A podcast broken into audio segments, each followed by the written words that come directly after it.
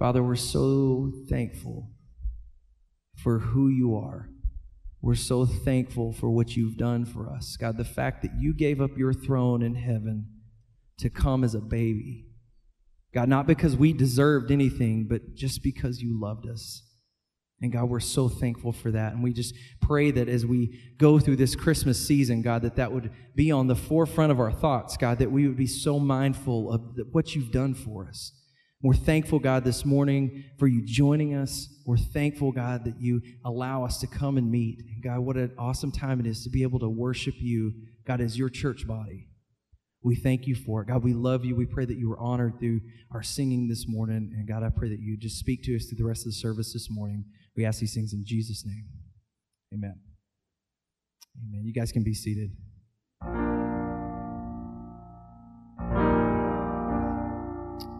So I'm just going to play a song for you guys, and this is, you all know this. But just before we go into the sermon this morning, you know, it's always good just to be able to, just to prepare our hearts. And that's what worship does. You know, worship just prepares our hearts to receive the message that the Lord has, has given to us this morning. So just as we sing this, you can sit back, you can take it in, or you can join along, I, you know, either one. Um, but just prepare your heart this morning for what the Lord wants to speak to you. Oh Lord, my God, when I in awesome wonder consider all the worlds thy hands have made. I see the stars, I hear the rolling thunder, thy power throughout the universe display. And then sings my soul, my Savior God, to thee. How great thou art, how great thou art. Then sings my soul, my Savior God, to thee.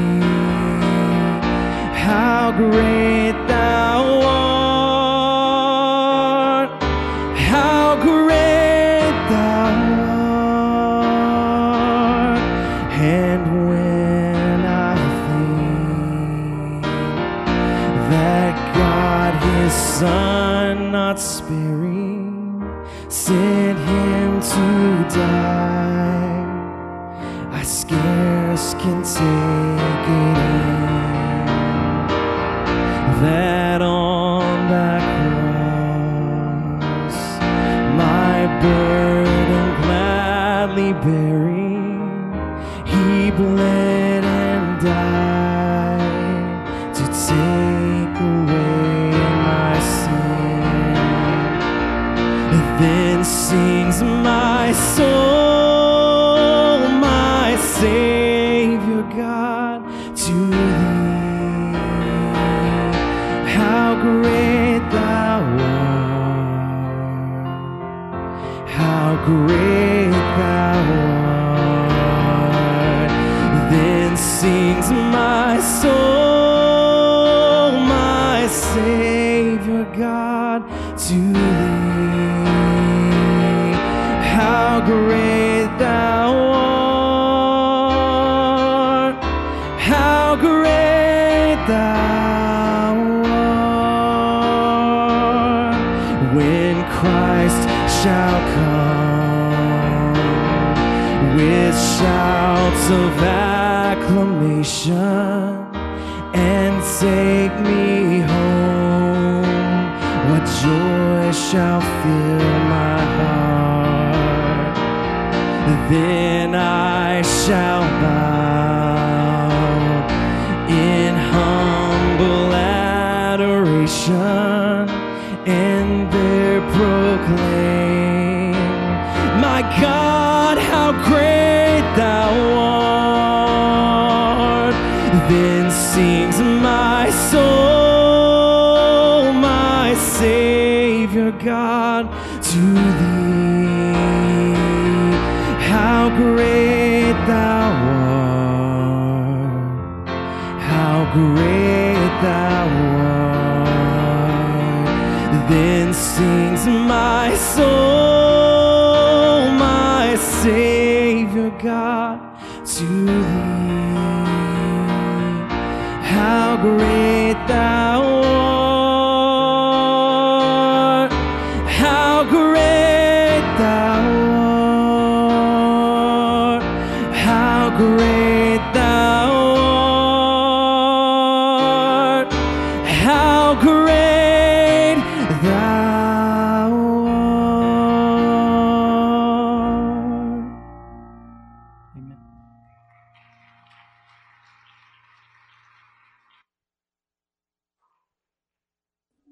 All right, Matthew chapter twenty. Matthew chapter twenty, verse twenty. Today we are talking about the collision of philosophies.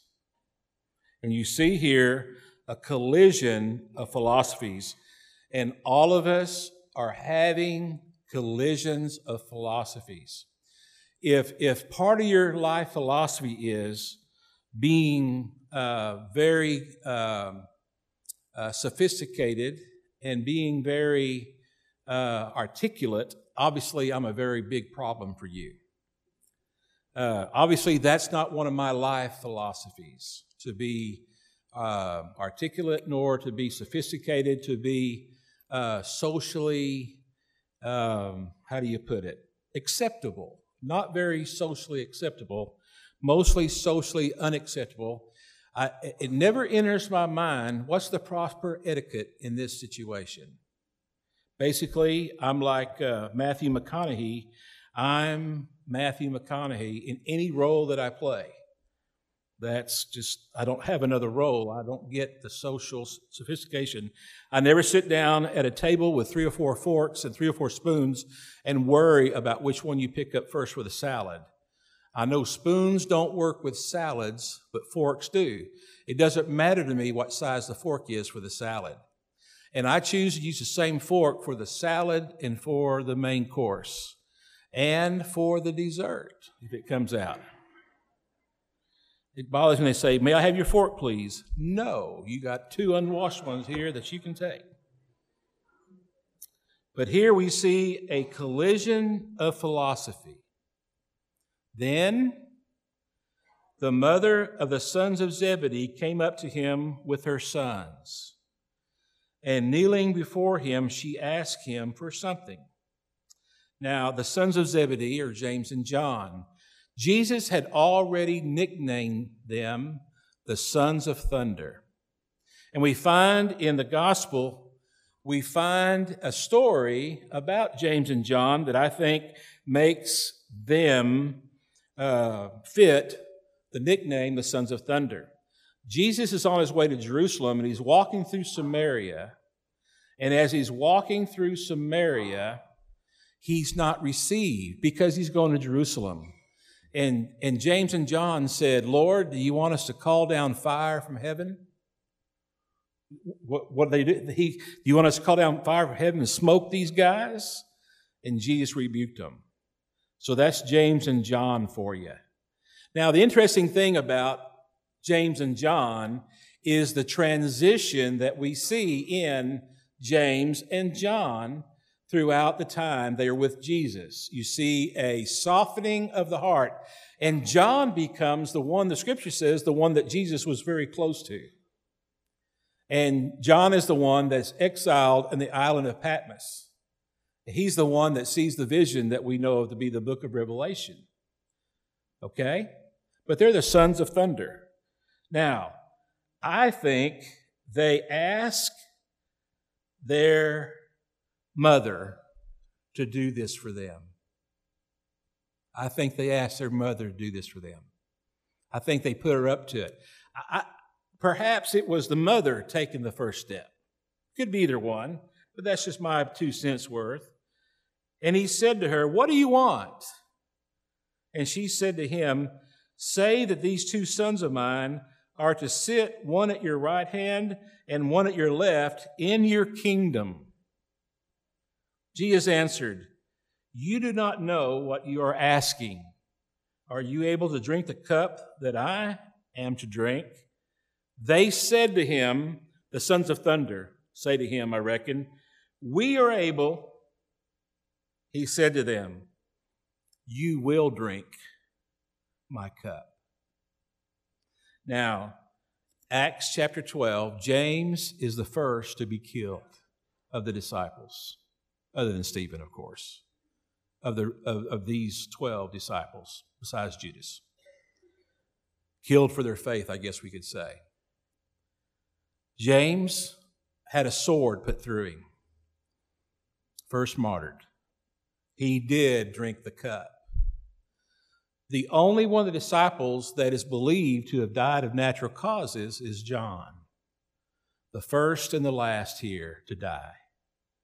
"You will drink my cup, but to sit at my right hand and at my left is not mine to grant, but it is for those for whom it has been prepared by my Father." So Jesus says, look, that, that distinction is for the Father alone. Now, we know that there are those sitting around the throne of God. We recognize that we are told about in Revelation of the twenty-four elders that literally kneel before the Lord as they sing, "Worthy is He," and they cast their reward, their crowns before Him. So whoever those twenty-four are, some say it's the twelve and twelve others, but they're, they're in places of honor. Jesus said, "You don't know what you're asking. You're asking something that is not mine to give."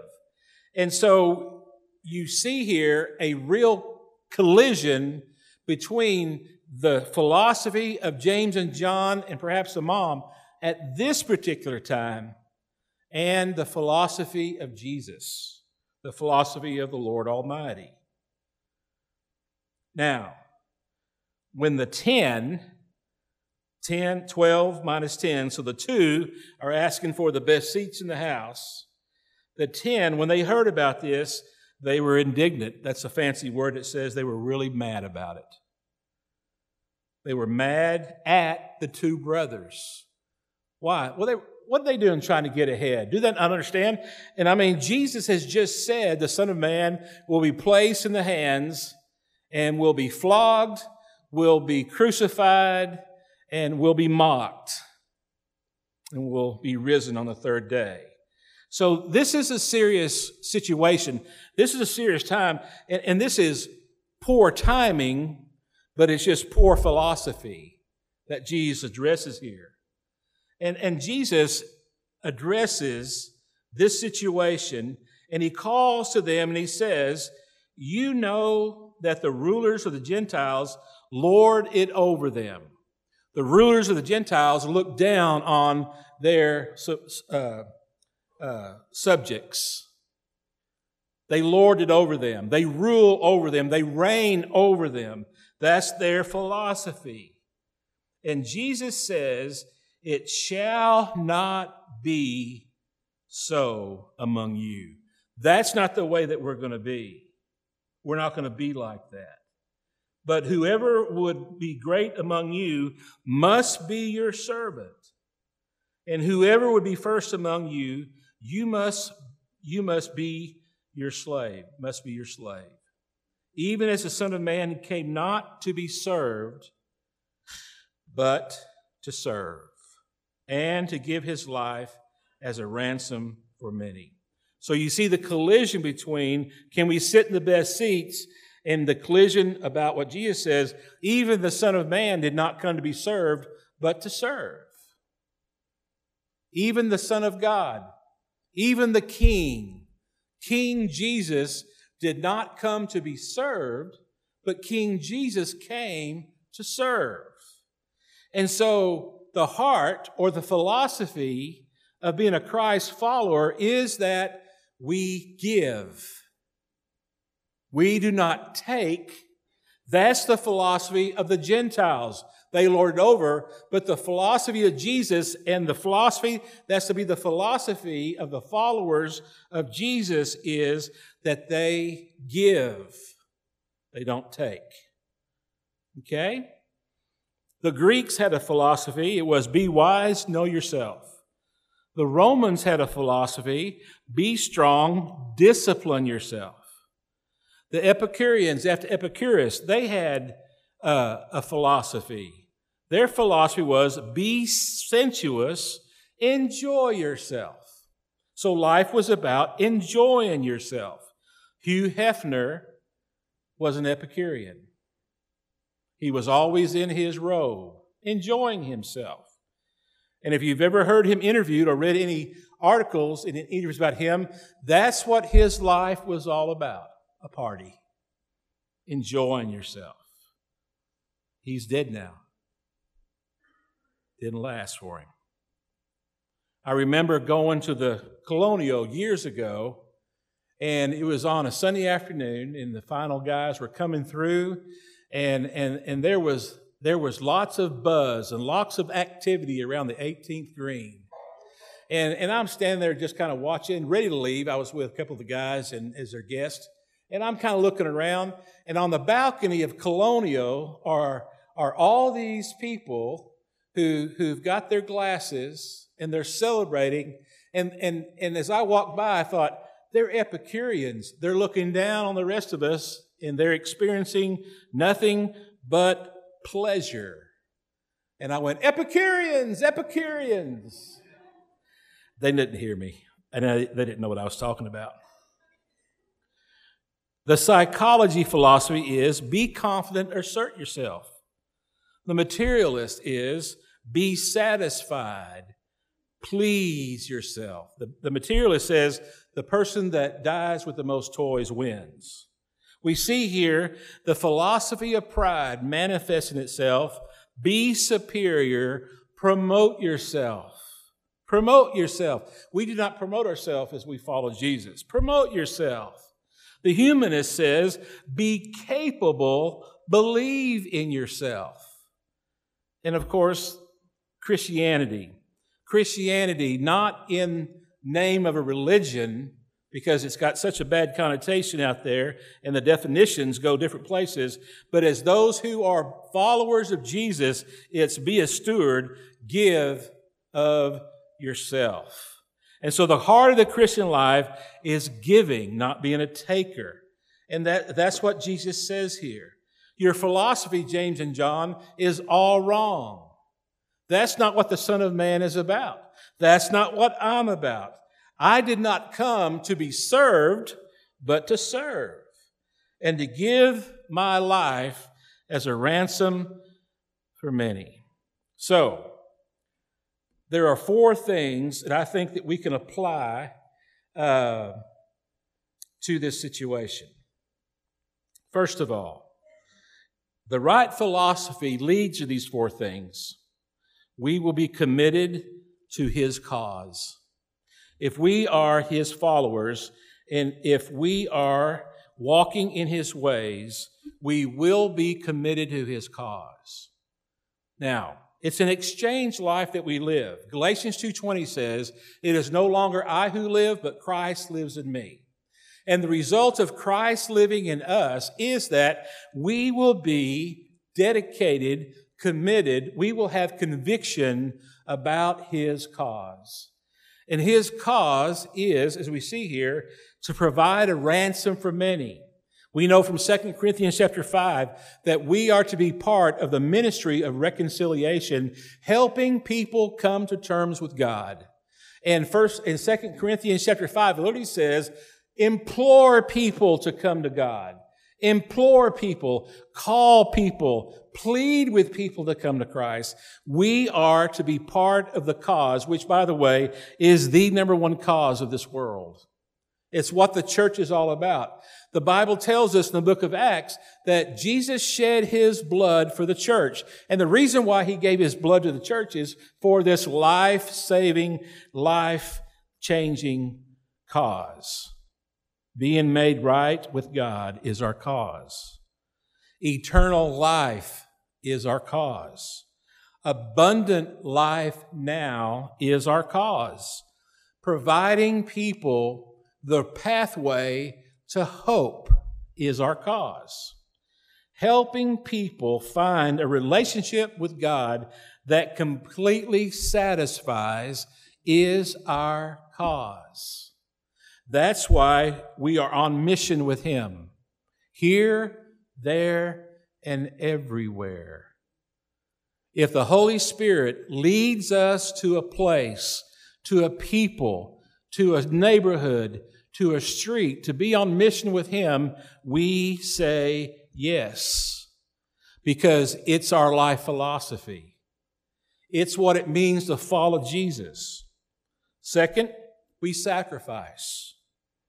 We sacrifice. Jesus was watching people give at the temple, and He noticed wealthy people going by and making their offering. He didn't say anything about them. He just kind of generalized them, and He sat there and watched them. And then came along a widow who gave all she had, and He commented on her. He says, now I want you to see what's been going on here, guys. People have been coming along who have wealth, who have means, and, and, and they, they've been putting in there. However, this lady... This widow lady comes along and she gives all that she has. He, that's the one He commended. And so we know that the philosophy that we have as we follow Jesus is that we are willing to sacrifice. Willing to sacrifice. And Jesus said the important number is not how much is given, but how much is left after we give. After we give. That's our life philosophy. We give. We give. The Bible tells us over and over and over, if you see a need, a need of a brother, need of a sister, if you see something out there and you don't respond, that's a problem. That's at the heart of who we are. We give, we respond. Sure, we're taken advantage of. Sure, the money that we give oftentimes is used for things that they shouldn't be used for. However, that's not our call. Now, we need to be wise and we need to have some shrewdness out there, and we definitely don't need to enable, and we need to, to catch all this. However, not at the expense of not being a sacrificial giver. We need to sacrifice. So the question that we need to ask ourselves, what about, what is there in your life that you're making a sacrifice for?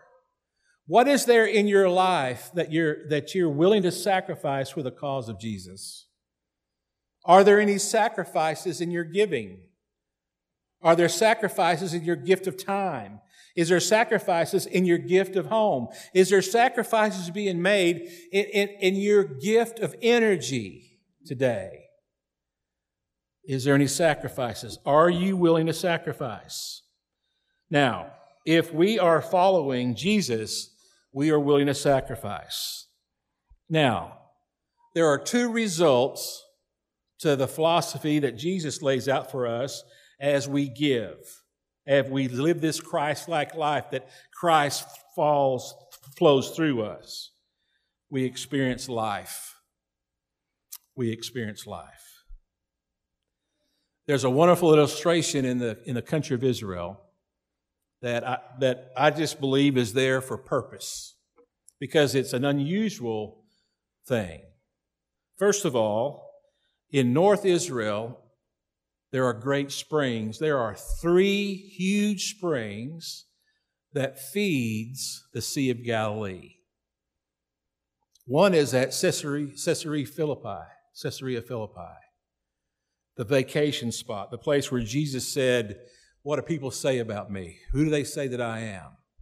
And, and this water in these three springs, which are huge springs, runs into a marsh that cleans the water. And throughout that marsh is some of the best fruit farms there is in the world. And, and they create unbelievable fruit. And that feeds that, feeds, feeds that, that marsh area. It runs then into the Sea of Galilee. The Sea of Galilee has always been known for a fruitful lake, sea for fish. Lots of life in the Sea of Galilee. I remember standing on, on the shore one day looking down, and the water was extra clear. There's only two or three foot deep, and I saw some of the biggest catfish I've ever seen like that. And I just wanted to get some of those babies. Beautiful, beautiful, beautiful. The Sea of Galilee then pours out into the Jordan River. And when you drive down the Jordan River, about a half a mile on each side of the Jordan River, there's nothing but farm after farm after farm. They're growing all kinds of stuff, alfalfa and barley and cotton and, and tomatoes, and there's farms of just, just all kinds down the Jordan Valley.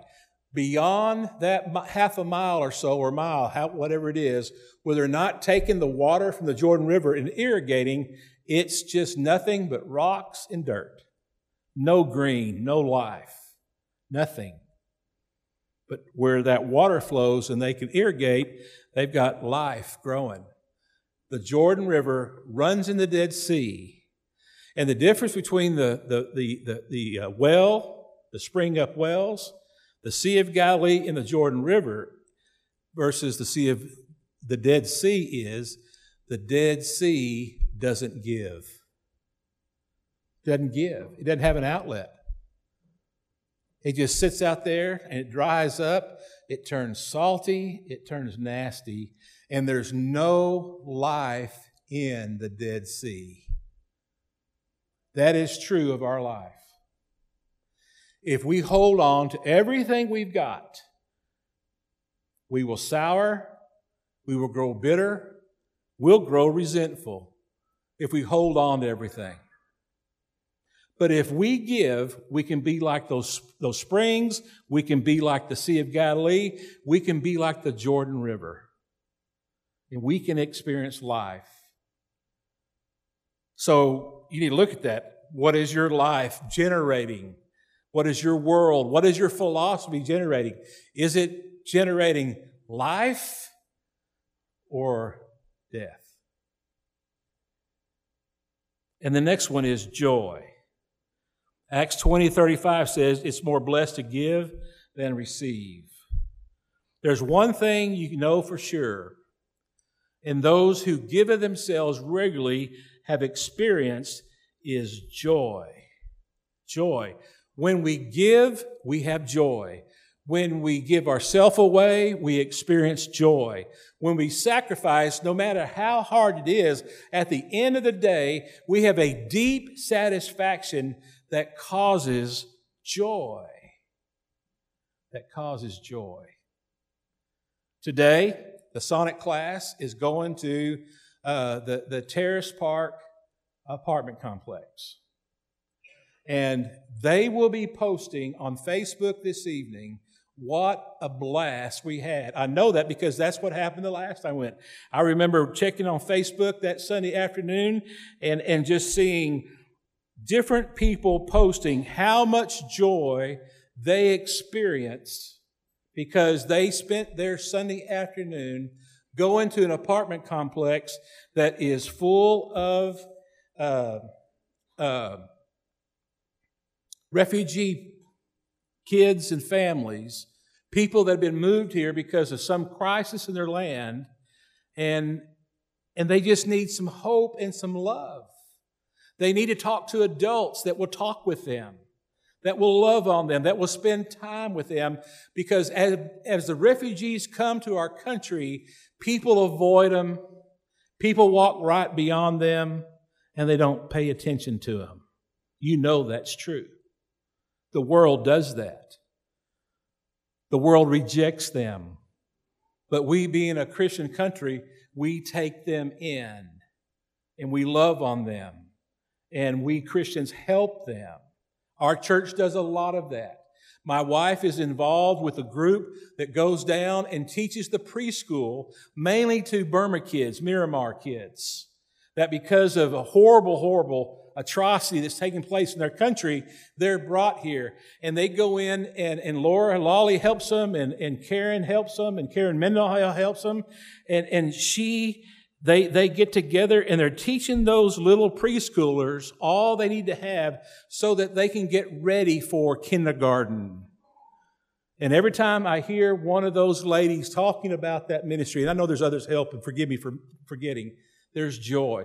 When my wife returns from that, she has joy in her life. In Luke chapter ten, Jesus sends Christians, followers, out two by two. They go out and they profess Christ. They see miracles happen. And Jesus says they all return with joy. So, if you want some life and joy, give. Give your money. Give your time. Give your life. If you're an old sour pickle, it's because you're not giving. If you're eat up with worry and stress, it's because you're not giving. If you're eat up with, with uh, feelings of sorrow and feelings of despair, I promise you, you're like that Dead Sea, you're not giving. Because when you start giving away your life and, and you start focusing on other people rather than yourself, the philosophy of Jesus, You experience, you experience life and joy.